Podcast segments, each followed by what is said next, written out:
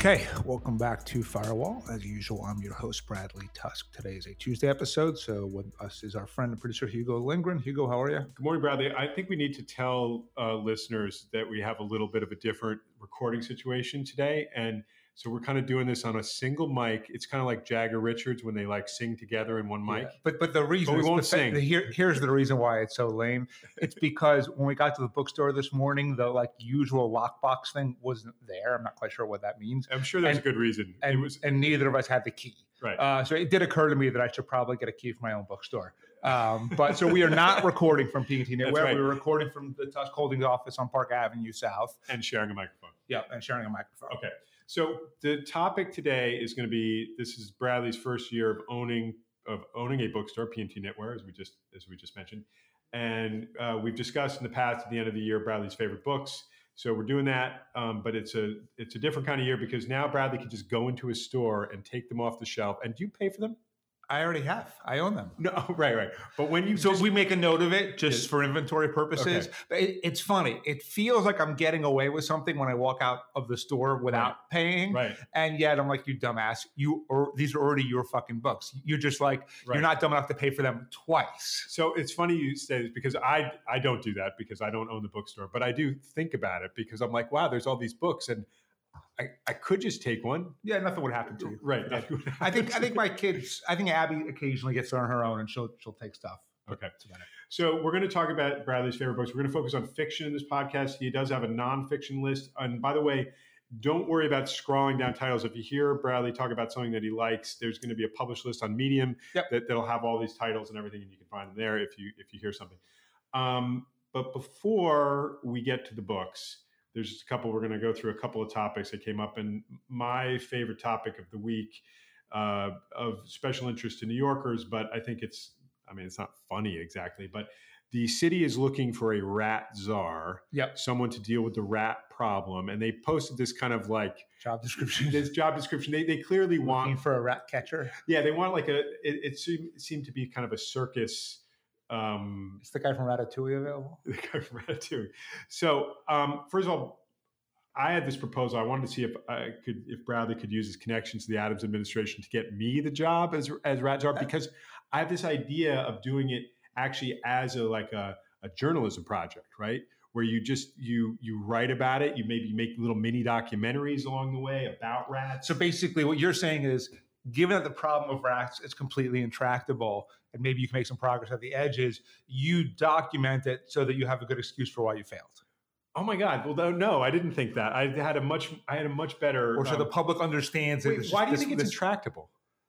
Oh, because look, they the the two, as I understand it, the two species that are the most resistant to any sort of extermination, change, anything you want or rats and cockroaches. That like they did some sort of nuclear testing in the Pacific, and the only two species that survived were the rats and cockroaches. Right, but I mean, at, at various points, there are more rats in New York City and less, right? Um, yeah, I mean, but that gets back down to sanitation, which I think took a hit during De Blasio because he was so incompetent, and then a greater hit during COVID because they had to really suspend service in a lot of ways. Um, rules around when trash bags go out. The Adams administration actually had a nice win a few weeks ago where they changed the rules so the trash of the residential buildings goes out at like I don't know 10 p.m. instead of 4 p.m. So there's less time for the bags on the street to attract rats. Um, I also wonder if the outdoor dining, which I think we all like quite a bit, isn't creating more opportunity for rats because the food's sort of traveling further. And more places to hide and like places to burrow into. Not that there's a lack of those in New York City. Um, so when we were talking about the rat problem initially, you don't want to be rat czar. I did. no, I did in fact, initially I, recommend. I, I really um, dislike. It's funny. I I, I wrote to Hugo. I said I am weirdly oversensitive to rats and undersensitive to cockroaches. Cockroaches, with I think one exception in my life, have never really bothered Even me. Even the really huge ones that are like the size of a bird. just don't really bother me. Whereas rats like repulse me and upset me. Now, like anyone wants to fuck with me, listen to this podcast is going to send me a dead rat. But But they might have done that anyway. maybe didn't Dave Kingman once send a reporter a dead rat? That sounds right. Yeah, that sounds like Dave Kingman. Um, okay, so He was a power hitter for the but, Mets. but who was an you're you're okay. So you're negative on on the rat czar job because of the intractability of the problem. no, but, al- also just the, the notion of a czar. Right. right? So, so here's here here's the thing. So, you can create a czar, a task force, a new agency, blue ribbon commission, call it whatever the fuck you want. Um, yes, you need people at the top of any particular agency or problem to come up with a strategy to deal with it and to lead the effort to deal with it. So, sure, a czar, no problem. However, the, the reality is what you need is just vast amounts of talent, not just at City Hall where people are, are, can be creative and, and smart and come up with good ideas, but at all the agencies as well, right? So I, I think I said this before on the, on the podcast, but if you look at what the best thing Mike Bloomberg did in his 12 years of mayor, it wasn't any particular one accomplishment. It wasn't 311 or the mm-hmm. High Line or the Tech Campus in Roosevelt Island or anything else. It's that thousands of people showed up in New York City government who normally would not work in city government, and they were given the freedom and power to come up with ideas, to experiment, to fail, as long as they went about it the right way. Mike had their back. And because he focused so much on hiring talent without caring about party or patronage or politics or anything else, really, he was able to attract so many people. And then he insisted that they all hire the exact same way.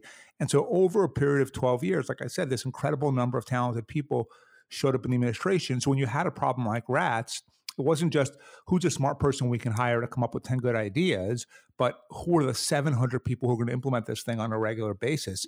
And and that's where i think if you don't have that you can have all those r's you want. It doesn't matter. You know it's interesting too. It was one of the things that, that stuck with me about dan doctoroff's uh, book about the city was he talked about taking over the the economic development agency was his EDC. first job edc right?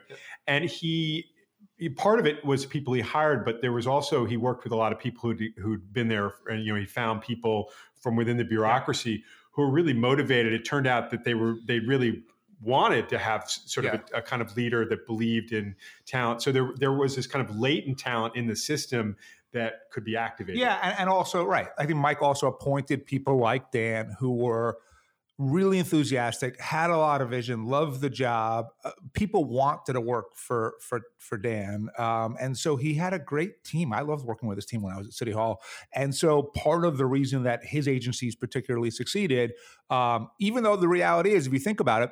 Two of the be- the bigger failures of the Bloomberg administration were uh, not getting the Olympics and uh, congestion pricing. Even though I say we were absolutely right on congestion pricing, and maybe it's going to start this coming January. Olympics, I would argue, and Dan and I have had this conversation on this podcast, where I think we were better off for not having one because in, instead of Hudson Yards, we'd have a jet stadium and the economic utility of Hudson Yards is significantly greater. But what's interesting is, do you know what Dan's job was when he left City Hall? Uh, he took over Bloomberg. CEO of Bloomberg LP. Right. So this is a guy who had probably the two highest profile failures – but because what he did was he went for it on something that was really hard and he went about it in a good way. And Mike was bought into it and respected it. And he accomplished so many other things. Mike said, take the thing I care about most in the world, other than my children, my company. And he put it in Dan's hands, and Dan did a great job with it. Um, okay, so are you going to be able to get me the Rat Czar job? Uh, I, I, can't mean, get you that, but do you want? Should I tell the cockroach story? Oh, you want to tell? I think so. You're not. You're going to tell the cockroach. I think it's worth telling. The rat czar job. Okay, go. Well, I'll tell you what. After hearing all of this, if, if, ponder for 24 hours. If you still want the rat czar job, I'll, I'll make some calls. But um, so cockroaches, for whatever reason, they just don't seem to really bother me. Not that I would like you to send me, you know, envelopes full of cockroaches either. But um, one time, so I was in Italy for work and the place where we were staying was an event. I, I, guess I got there a day early for for various reasons, so I just stayed like in a little hotel in, in the town on Lake Como, and it was fine. Um, and when I get into my room and go to the bathroom to take a shower, there are cockroaches in the tub, which is a, a little gross. But I'm like, all right, you know, I just traveled for like I don't know, 12 hours, whatever it is. I really need a shower. I'll just kind of spray them down the drain and I'll be fine. So, okay, spraying down the drain. I get it. I'm taking my shower. I'm, everything's going okay then the cockroaches all come back up out of the drain. And I was like, ah. And I, I got out of the shower very quickly. Are there scarier cockroaches in Italy? I, I'm, I'm I, no, they were they were kind of smaller from what I recall, but they were very resilient. I guess cockroaches overall. You know, like when Angela Duckworth wrote Grit, probably the two greatest examples uh, ultimately are of of her uh, of her thesis are cockroaches and rats. Um, on the subject, on the subject of Adams, we've strayed away from Adams a little bit in our discussion of the rat czar. But um, the other big news he made uh, this week was his new initiative on getting mentally ill people off the street. um, not met with tremendous amounts of enthusiasm. No, no, but this is sort of, and this kind of gets right back to the other point, right? Which is this is not an unfamiliar, unusual or unfamiliar pattern, which is a problem emerges in society. Uh, people tell you nothing can be done about it, and they have various ideological or logistical reasons as to why it can't. The executive in charge of whatever finally realizes if I don't try to do something about this, I'm a dead man walking. And so I'm going to give it a shot, even though people are telling me it can't be done or it shouldn't be done. The person that announces they're doing it, then all of the people who said it can't be done speak up even more loudly and give all the reasons why it won't work operationally, why it's not fair ideologically, illegally, all this other shit. And now that's when the rubber meets the road, right? So Adams, in my view, needs to really double down and say to the NYPD or any other agency, like, this is your fucking job and you're doing it. Um, and we're getting these people off the street. There was another story yesterday about a guy on the Upper West Side who just got slugged in the face for no reason by someone who is mentally ill. And this kind of thing happens over and over and over again. And until the perception of crime in New York City changes, the reality won't change. Crime is the greatest issue where perception and reality influence each other. And when the city feels unsafe, by the way, especially to tourists, especially people who are commuting in for work, for those who are still doing that, especially for people who are paying high amounts of taxes. Like 50,000 taxpayers in New York City pay 50% of the taxes. If you don't see that as a value proposition that allows your city to function and provides all of the $100 billion or half, most of the tax revenue, um, then your city's going to fall apart. And so uh, Adams has to stick with it. He has to double down. And he has to say, if this is a big enough deal to him, who are the talented people I have in the administration and are they working on this thing specifically? And if they're not, how do I hire some more talented people to do with it to do to do it? Because if you have a bunch of people in the agencies who are sort of waging a quiet war against it, and you don't have your people there to fight that off, you're going to lose.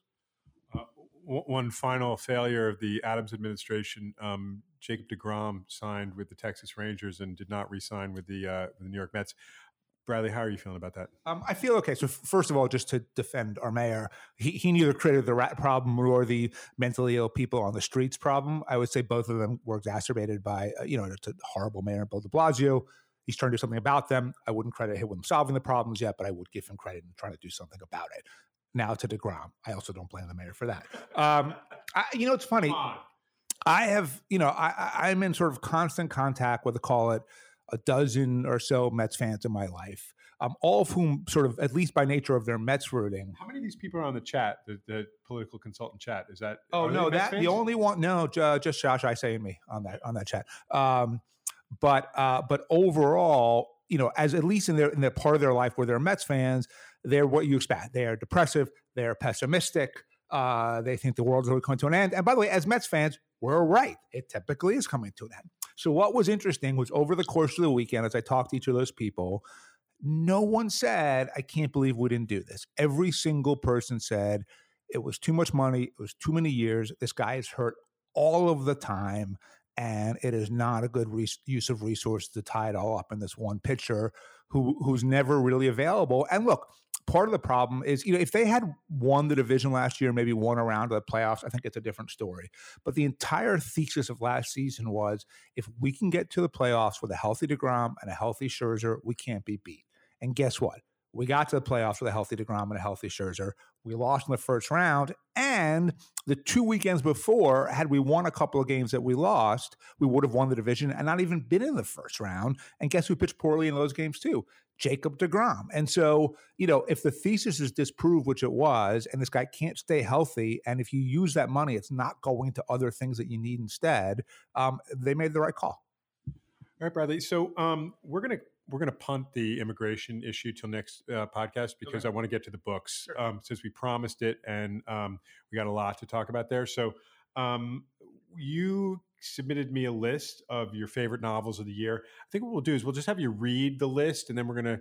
I'm the first thing I'm gonna ask you is I want you to recommend one to me, and and maybe as you read them, you can be like, sure. "What?" So, do you have the list in front of you? Uh, I'm gonna use it off your laptop. Um, yeah, uh, these are the fiction books that I put. So I, I read fewer books this year. So some listeners might remember in, in 2020, among the very bad, many bad decisions that I made uh, professionally, one of them was to try to read 100 books. I guess that was part personal, part professional. Um, and it was too much. And the reality is, not only did it take away time from other stuff that was important, um, I didn't even enjoy the books that much because I was reading too fast. And it was like, it actually for now the next two years reduce the amount of reading that I did. So this year I read, not not counting some books I read uh, for specific issues in my life that I needed to learn more about.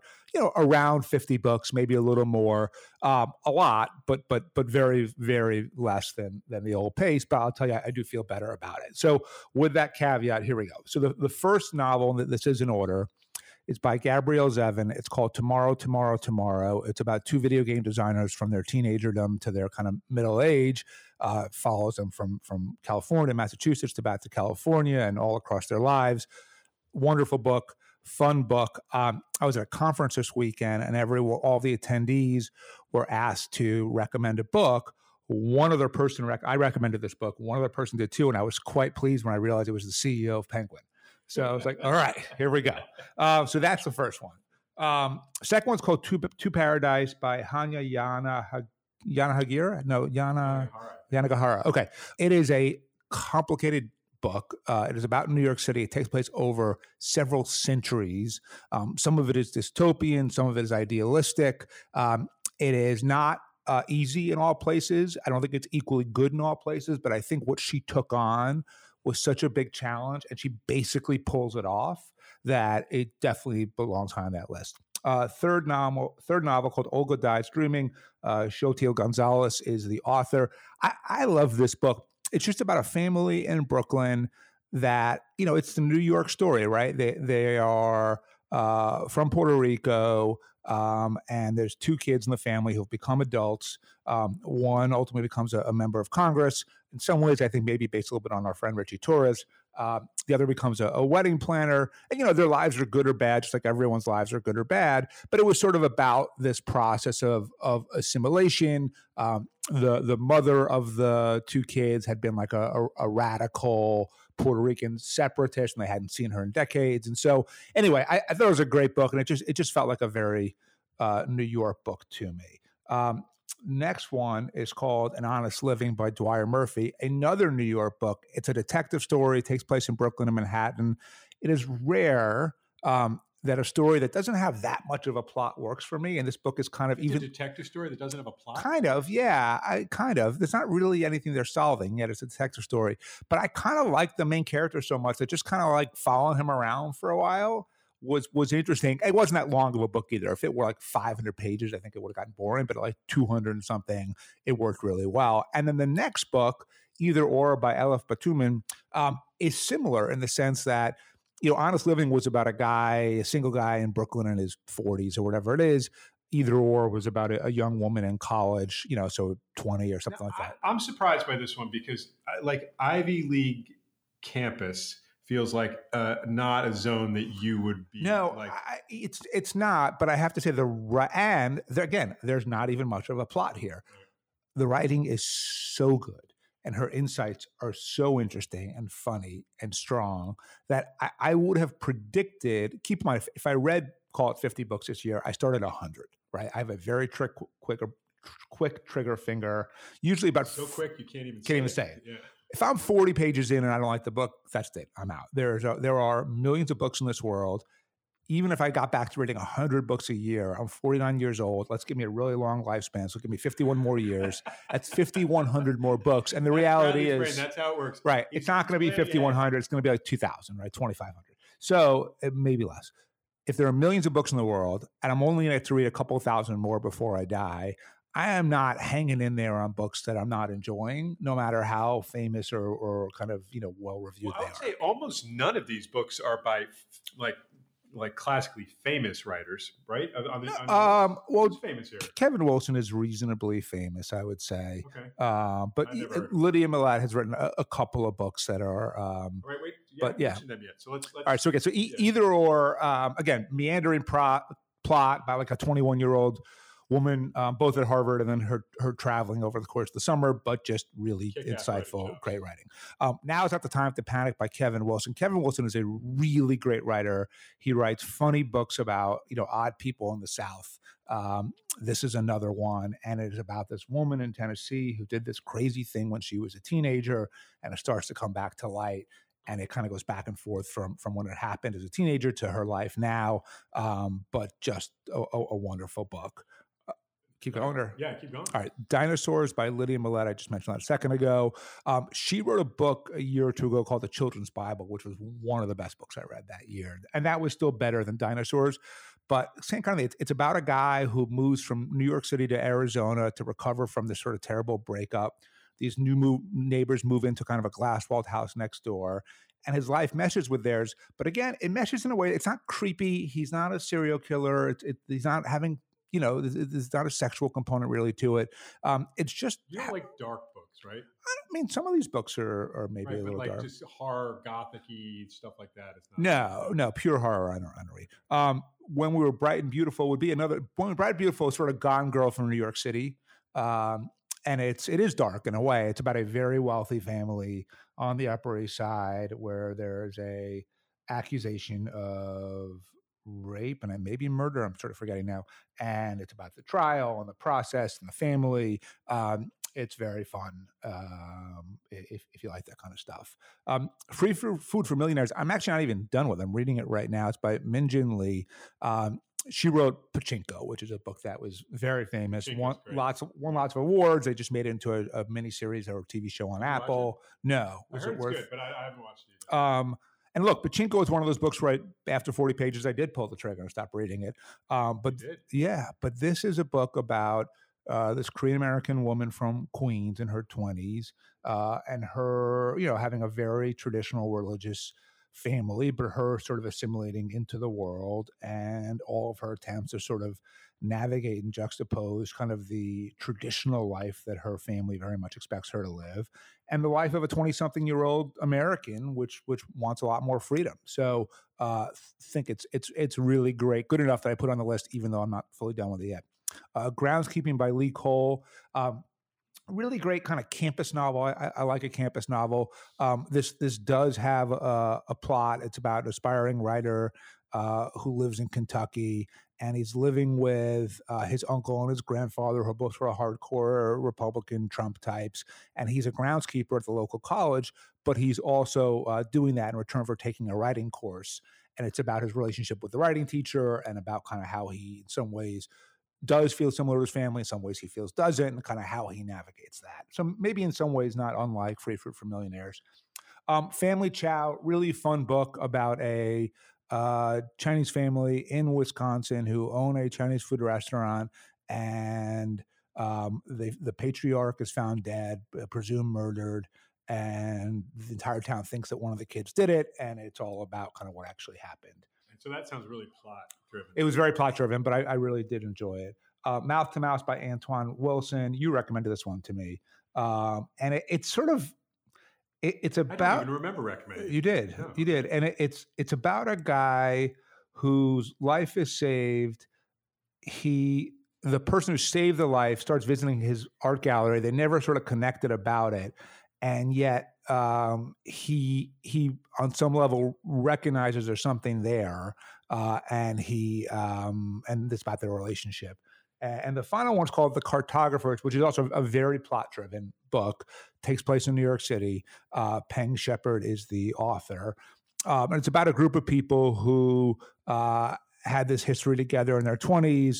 Um, and then there's this crisis at the New York Public Library where this very important map disappears, but it signals more than just a theft. It is sort of a whole secret society that that starts to, you know, a, a little bit almost like the, like the secret history, but for maps in, So- in New York. So you can tell, obviously, since uh, I'd forgotten that I'd recommended Antoine Wilson to you, and I, I really, I, it's funny, I really liked the book. I mean, I liked just how it just, it was like compulsively readable. Like you just wanted Yeah, to find out what happened, but I, it also felt a little bit like you kind of get to the end and you're like, A little bit, yeah, Yeah. That's that's fair. And look, there are some books on the honorable mention list, and we'll post it that are better known or were better reviewed than necessarily the books on, on my list, including, you know, Trust by Hernan Diaz and The Candy House by Jennifer Egan.